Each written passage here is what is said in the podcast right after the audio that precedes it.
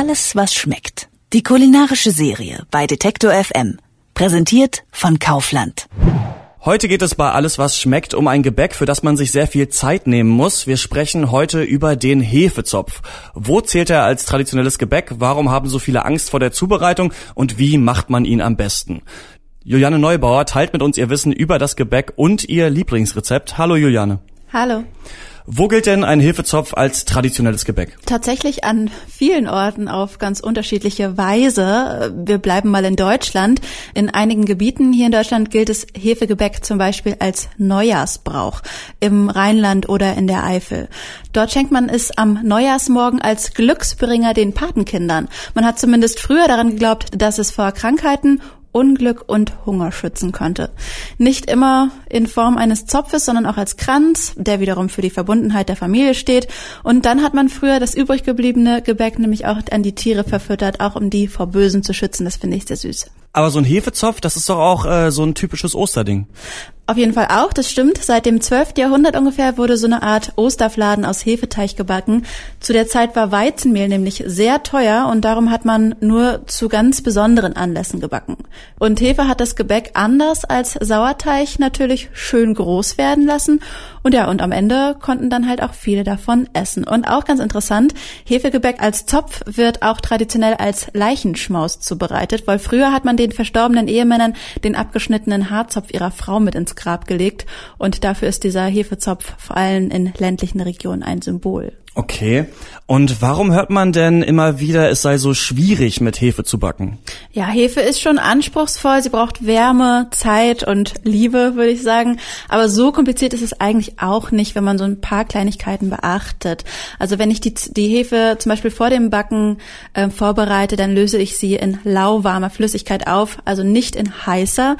Das hat sie genauso ungern wie, wie kalte. Also wirklich lauwarm, so dass man, wenn man die Finger reinsteckt, merkt man, es ist warm, aber eben nicht heiß. Mhm. Mhm. Und wenn man dann das Mehl und alle Zutaten hinzugefügt hat, dann wirklich ausgiebig kneten. Also ich mache meistens so um die 50 Knetbewegungen.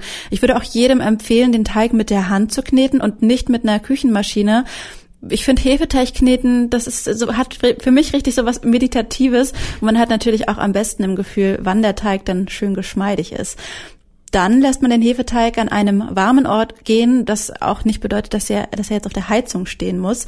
Und äh, unbedingt abdecken mit einem Küchentuch, da kann der Teig immer noch ein bisschen durchatmen, hat es dann aber in seiner Schüssel auch schön muckelig.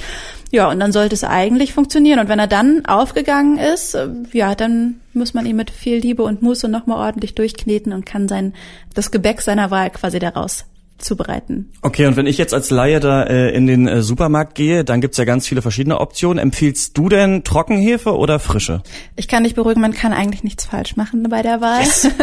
Frische Hefe ist gut, meistens nehme ich tatsächlich die Frischhefe, aber Trockenhefe ist einfach praktischer. Die muss man eben nicht frisch kaufen, hat sie meistens im Haus und man muss keinen Vorteig machen, kann sie dann gleich so in den äh, ins Mehl mit reingeben. Mhm. Aber geschmacklich tut sich da ja meiner Meinung nach wirklich nicht viel zwischen Trocken und Frischhefe.